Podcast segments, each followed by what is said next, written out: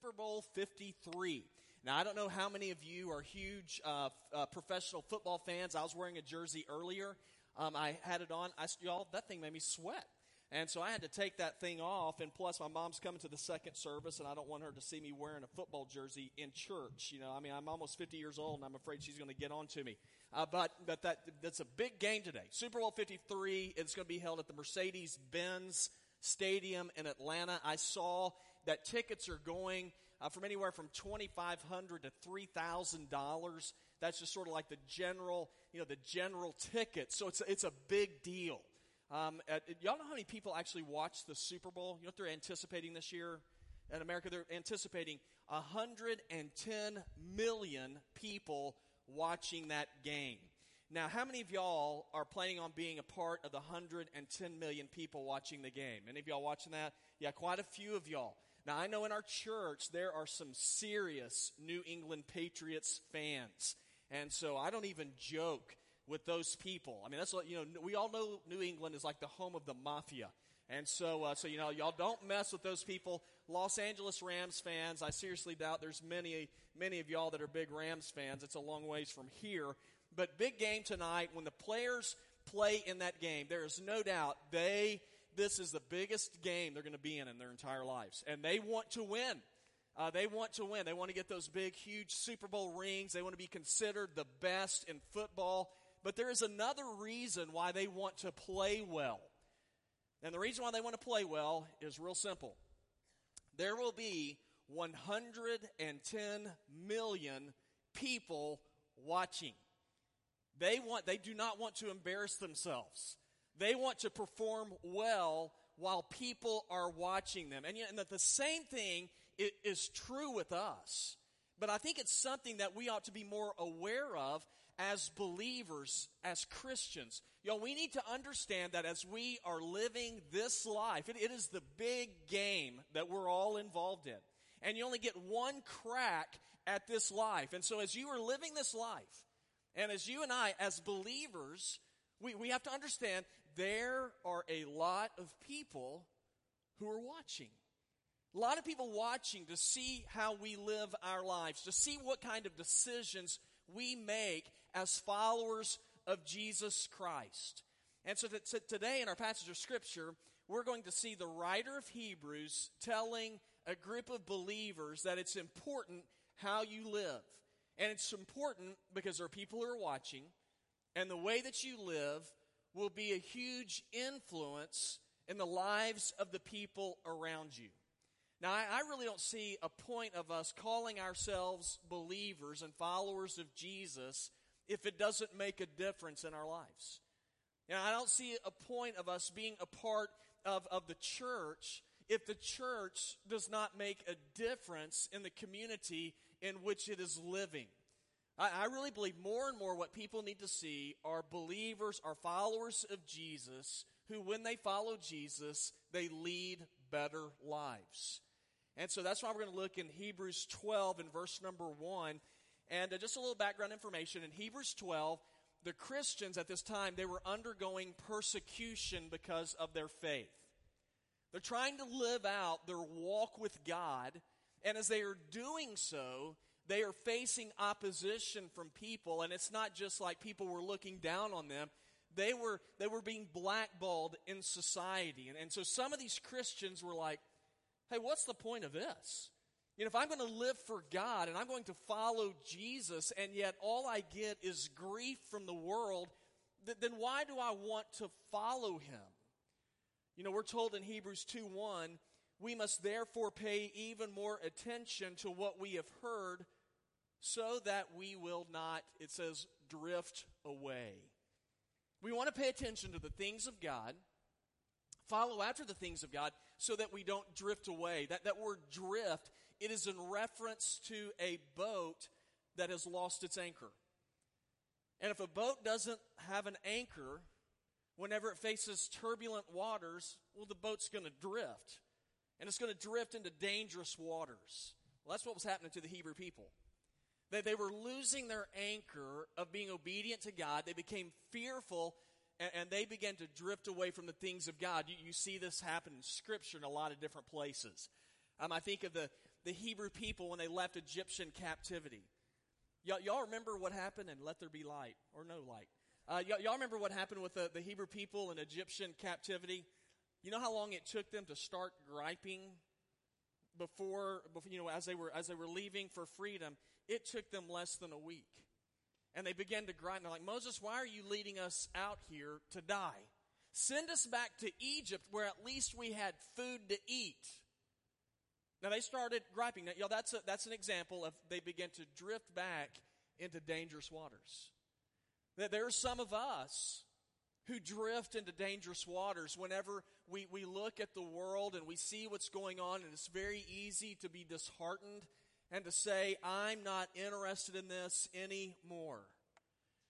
Now, if that's how you feel today, then I just want to hopefully give you some encouragement here. I want to encourage you to remember a few things, to remember that the decisions you make in life are tremendously important. They matter. Now, why do they matter? Well, let's start out with this. First of all, like we said from the beginning, it's the way you live matters because you're being watched. There are people who are paying attention to you. Look in verse number one. It says, Therefore, since we also have such a large cloud of witnesses surrounding us, let us lay aside every weight and the sin that so easily ensnares us and run with endurance the race that lies before us. There are people who are paying attention to you. If you look back in verse 1, therefore, since we have such a large cloud of witnesses surrounding us, that word witnesses, it means spectators. Now, we all know what spectators are. They're people who watch. Now, in the context of our scripture, the spectators is actually referring to people who are followers of God who have died and gone on before us. And so now they are up in heaven and they are rooting for God's people. I think that's a really cool picture to me. That they're cheering for us. They want us to be victorious. They want us to make the right decision. So they are uh, watching us, but I think there's also a spiritual, a spiritualizing of the text which is not only people in heaven watching us, people around you right now are watching you. They're watching to see how you're going to live, watching to see how, how you're going to respond when times are difficult. So there are spectators watching. Now, I, I, think about, you know, sporting events whenever I think of spectators. I mean, if you're a, if you're a Clemson fan or a Gamecock fan and you go to the games, whenever you arrive at the stadium, there's like 80,000 plus fans that, that show up for those games. Now, they show up for the games to cheer. They, they show up to the games hoping more for Carolina fans and expecting more for Clemson fans to win. You know, but we're cheering them on. We want them to do well. And, and I would think that when the players come onto the field, that if they see a lot of fans that are rooting and cheering for them, that it motivates them that it gets them excited about playing the game. And because they know there are so many people watching them, they want to perform well for their fans. All right, Christians, we've got a lot of people watching us. And as we wake up every morning and we walk outside, there are people who are cheering and rooting for you. And my hope is that when we're aware of that, aware of that, that we will be motivated and desirous of making good choices and decisions because we're being watched. The Bible speaks of being watched in other places. Paul said in 1 Timothy 1:16, "But I received mercy for this reason, so that in me, the worst of them, Christ Jesus might demonstrate his extraordinary patience through me as an example to those who would believe in him for eternal life." Now, I'm not saying that we want to live lives in a way that, that draws attention to ourselves, but we want to live in such a way that we are drawing attention to the God that we serve for a very simple reason. As Jesus transforms people's lives. When we point people to Jesus, it is the best thing that we can do. You know, 2 Corinthians 5:20 tells us we are ambassadors for Christ. You know, you know what an ambassador is? He is, he is one who represents his leader in his leader's absence. So when he speaks, he is speaking for his leader. When he makes choices and decisions, he is making choices and decisions that his leader would make. So look what Paul says. We are ambassadors for Christ. What does that mean? Yo, we have, we have big responsibility. The choices we make, the decisions we make are to be in line with Jesus and what he would do. Now, that's sort of contrary to, to my, not sort of it, that's a whole lot contrary to my nature. You know, my nature is to make decisions off of what I want and off of what I desire. But if I have people that are watching me to see how I live, you know, I don't want people seeing me and my nature in me because you're going to be real disappointed. But what I want is I want people when they look at me that they are going to see Jesus because it is Jesus who changes people. Now you might say, well, what does it really matter? You know, who cares how we live? Well, people around you care. Not only that, but did you know God does? Did you know, did you know God is actually one of the spectators who's actually watching to see how you live your life? Does that matter to you? You know, I think about it, that matters to me. I mean, God already knows how we live. And I can try to hide things. God sees me for who I am. You know, I, I saw a story a, a, while ago, and I thought it was interesting. There was a guy that had been, uh, he was, they were looking for him. He'd been selling drugs in a particular neighborhood, and his name was Darren. And so the police went into the neighborhood where he had been, and they were scouting it out, and they saw somebody that looked like him walking out of one of the apartment buildings. And so the police approached him and asked him to identify himself. And he said, his, he said, my name is, I'm John Henry Jones. And he was wearing a short sleeve shirt, and one of the policemen was kept looking at his arm. And uh, he noticed that on his arm he had a tattoo, and it said Darren. And so the guy um, noticed the policeman looking at his arm, and he said, "Oh, this is this not that's not me. That's my girlfriend's name." Uh, needless to say, he ended up being booked and arrested, and they discovered that his real name was Darren. I mean, it was easy to reveal who he was. Guys, let me tell you something. Same thing's true with God.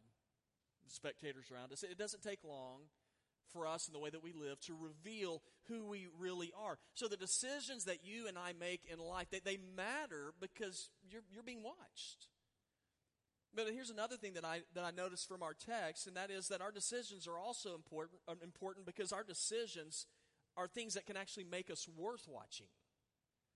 So you want to make good decisions because as you make decisions, your decisions can make you worth watching. Verse number one again, it says, We are we also have a large cloud of witnesses surrounding us. So let us lay aside every weight and the sin that so easily ensnares us, and run with endurance the race that lies before us. Now, we have a whole lot of technology today.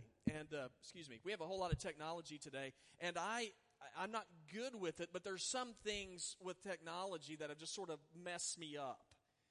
My attention span, because of technology, at least this is what I think, has it has gotten smaller and smaller. And so we have, now I don't know how y'all are, but you know, we have Netflix and you know, we watch we watch stuff and that it's spoiled me. And I have a really hard time now. I have a hard time watching anything on network television for a very simple reason. The shows are not convenient for me. I, I like to watch it when it's convenient for me. And I've learned I hate commercials. Don't y'all just love that? Just watch something with no commercials. Um, now, here's the, another downside for me is that I, I can't even I can't watch two a two hour long movie anymore because my attention span is so short. I like everything in like 21 minute segments, and then I'm, I'm like done. And so I know that that's how y'all are too, because I can tell when I'm at 21 minutes, y'all are done, right? And so I sit there and I and so I struggle with watching movies, but I, I love to watch. You know, I love to watch YouTube clips and uh, with my my kids. And then the other thing is uh, we like to watch American Idol's worst auditions. And so those are just you know, uh, one of my kids actually feels sorry for everybody, and I'd like to say that I do. But it's, man, it's just, there's so much joy uh, that comes in watching some of that stuff. And you remember a few years ago, the guy, uh, William Hung, the guy, She Bangs? Okay, so that guy was on, and I just, I actually bought his album. He has an album. I bought it. And so I take my kids to school, I would crank up She Bangs, and they hated me, you know, and I'd roll down my windows. But, uh, but he did, now, while he was fun to watch, they did not move him through to the next round for a simple reason. He wasn't, he wasn't any good. Now that, that was a decision they made. Now that's what you call, that's a, a long way around my, you know, to, to get to my nose is around my elbow, but that was a good decision.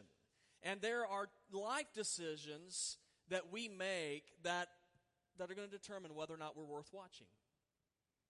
You know, that there are people who are going to pattern their lives after you. And you might, you might say, what kind of decisions? Now, I'm not talking about, you know, the decision you make about what kind of socks you wear or what kind of car you drive.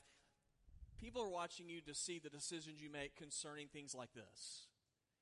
Am I going to do what's right or what's expedient? Am I going to am I going to treat this person with care and with justice and kindness or am I going to use that person to get what I want out of them?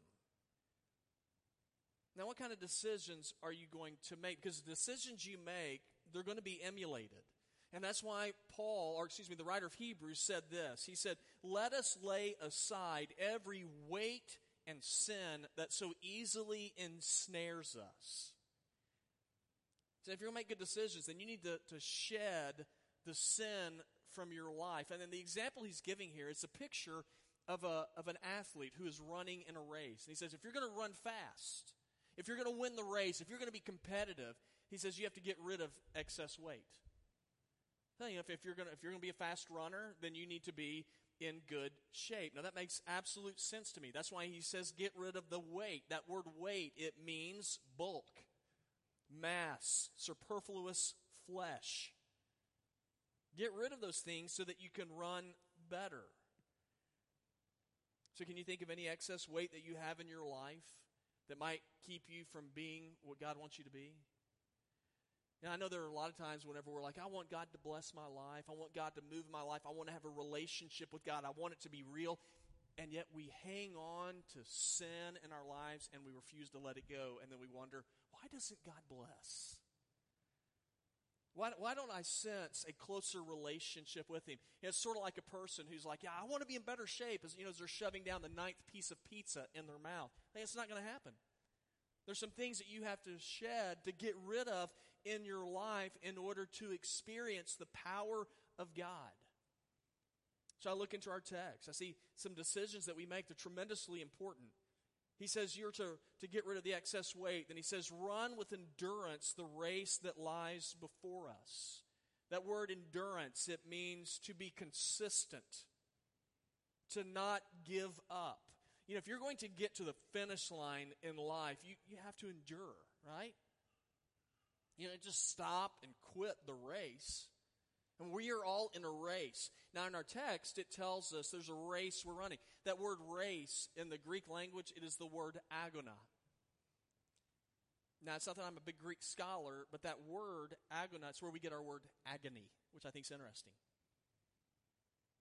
When you run the race of life, guys, let me tell you something. There, there's times it is agony. And if you're going to finish the race, it will cost you.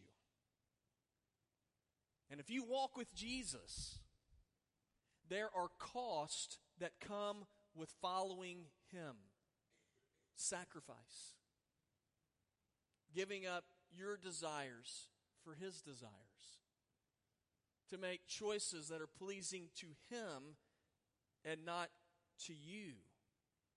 Now, you have a desire to be godly, you have a desire to honor God. There's a race that you're going to be running in then. And it takes discipline, takes endurance. Paul wrote in 1 Corinthians 9:24, "Don't you know that runners in a stadium all race, but only one receives the prize?" I like this. Paul says, "Then run in such a way that you win." It takes discipline, it takes commitment. Bart Starr, who is a famous quarterback for the Green Bay Packers years ago, said, Everybody has a desire to win, but do you have the will to prepare to win? If we're gonna if we're gonna live lives that make a difference, then we have to prepare to live a life that makes a difference. Decisions matter. How you live makes a difference. People are watching you. And if you make the right decisions, you're going to be worth watching. This is the last thing I, I want us to see in our text today. The decisions you make on how you live, they're, they're going to be good if you will watch Jesus. Now, we have others watching us, but we're to be watching Jesus. Verses 2 and 3 says, We are to keep our eyes on Jesus, the source and perfecter of our faith, who for the joy that lay before him endured a cross and despised the shame, and has sat down at the right hand of God's throne. You know, almost everyone has a you know has a cell phone now. You know, I've seen you know four year old kids, and they're able to maneuver and get around a cell phone you know better than I am. But there's there's while there's some there's some really good things about a cell phone. It's convenient. There's some things you can do. You can find you know restaurants that are nearby. You can get a Waze app, find out the quickest way where you need to go. But there's some detrimental things that come with cell phones as well. And one of them is I have never seen a cell phone make a person a better driver. Now, I, I don't know how y'all are, but y'all, when I drive, I am always, I am always amazed when I look at people I'm passing on the road because I, you have to get around those crazy people. But I'm, I, I will look by. Almost everyone will have a phone in their hand. They're looking at it. Have y'all noticed that before? And if that's you, then shame on you. Okay, so I sit there and I, it used to be when I see people weaving, I thought that person's drunk. Now it's like that person is on a cell phone.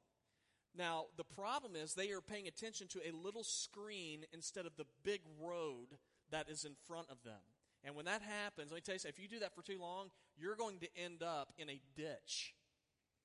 Now, I think the writer of Hebrews knew this, not about cell phones, but knew about what you're paying attention to. That's why the beginning of verse number two, what does he say you're to keep your eyes on?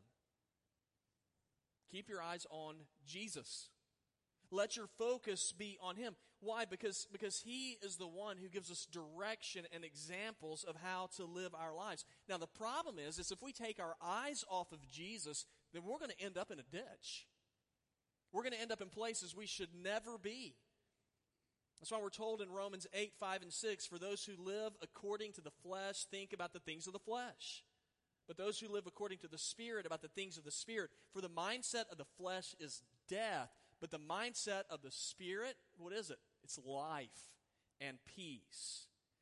So, saying that, let me, let me ask you this question just for you to think about. What is your focus in life? What is your number one focus in life?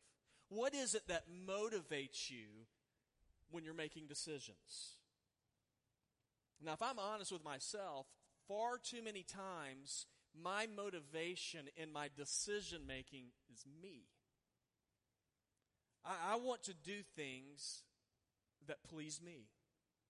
I want to do things that benefit me. I want my kids to do things that I want them to do. Now, that doesn't mean that it's always bad, but most of the time it's just about pleasing me. But that's not what the Bible says. The Bible says, my focus is to be on Jesus. And why is that? Well, guys, let me tell you something. Jesus will never mislead us. He will never run us off into a ditch. And whenever we follow after him, we can be assured that we are going to be on the right track. Now, now Jesus compares his followers to being sheep. Let me tell you something. Every sheep needs a shepherd if a sheep doesn't have a shepherd, he's going to end up being prey. He's going to fall prey to predators. And so the question is well, then how can I keep my eyes on Jesus? What can you and I do to keep our eyes on Jesus where we are watching him? Let me just share a couple of basic things. One, take time to keep in contact with God every day by talking to him in prayer, by reading what Scripture has to say. It's just communication. Keep in touch with him. One of the best things that you can do. You know, what else? What else can I do? Another thing that you can do that we provide at Village Church is we have V Group Ministries. Now, it's not that the, the secret is V Group Ministries, but what it is is it's, it's a time where we come together as believers in small groups, and what we do is we look to see what Scripture says, and then we look to see how Scripture applies to our daily lives. That is a way that you can place your focus on Jesus. Now, I have an example of how powerful of a tool that is whenever a person puts himself in that position. Now, we have a video that we're going to show you, and it's just basically a testimony of a couple of men who are in our V group ministry and how it has transformed their lives. And so we'll just watch that video. Hello, my name is Peter Wittig, and I've been going to Village Church for about 12 years, and I'm a member of the Huddle. And yes, my name is Chow, a neighborhood um, of Peter. Chow is my next door neighbor. I mean, literally my next door neighbor. And um, anyway, uh, a year ago, uh, his wife passed away, and I had done some things for him and with him as neighbors, but I really didn't get to know him uh, that well. And after his wife passed away, uh, we started meeting once a week and going out for supper and uh, just getting to know each other that way. Um, Chow was not saved and he had a lot of questions about Christianity and and uh, and so we just had a good time talking. And then I invited him to come to the huddle. Um, so when I come to here, so make me life um, better. So I don't have to always stay home by myself and always miss my wife. We're so sad. Um, anyway, make me feel a little bit better. I remember that first meeting when he came to the huddle. He was like, they were all so nice to me and they meant it. and I thought that was funny. It made me laugh. You know, we just had our regular meeting, and after the meeting, I went and talked with this, this other uh, gentleman. And so Chow uh, walked out into the lobby and he started talking with Ryan Palucci. I was coming out to find Chow, and Ryan said, Come on, we're going in. Chow Yeah. wants to invite Jesus Christ into his life. And uh, so we were all like, Yeah. and, uh, and so he uh, said the prayer to invite Jesus Christ into his life. So I have to say, you know, I have um, say thank you, uh, Peter. Uh, he always nice to me and bring me to here, so make me life more better. we have people around us, even our next door neighbors, that you know maybe we don't know that well, and we need to get to know them. We need to, you know, you know, see what they have going on in their lives, and uh, sometimes we get so busy, and so you know, truly reach out and love your neighbors.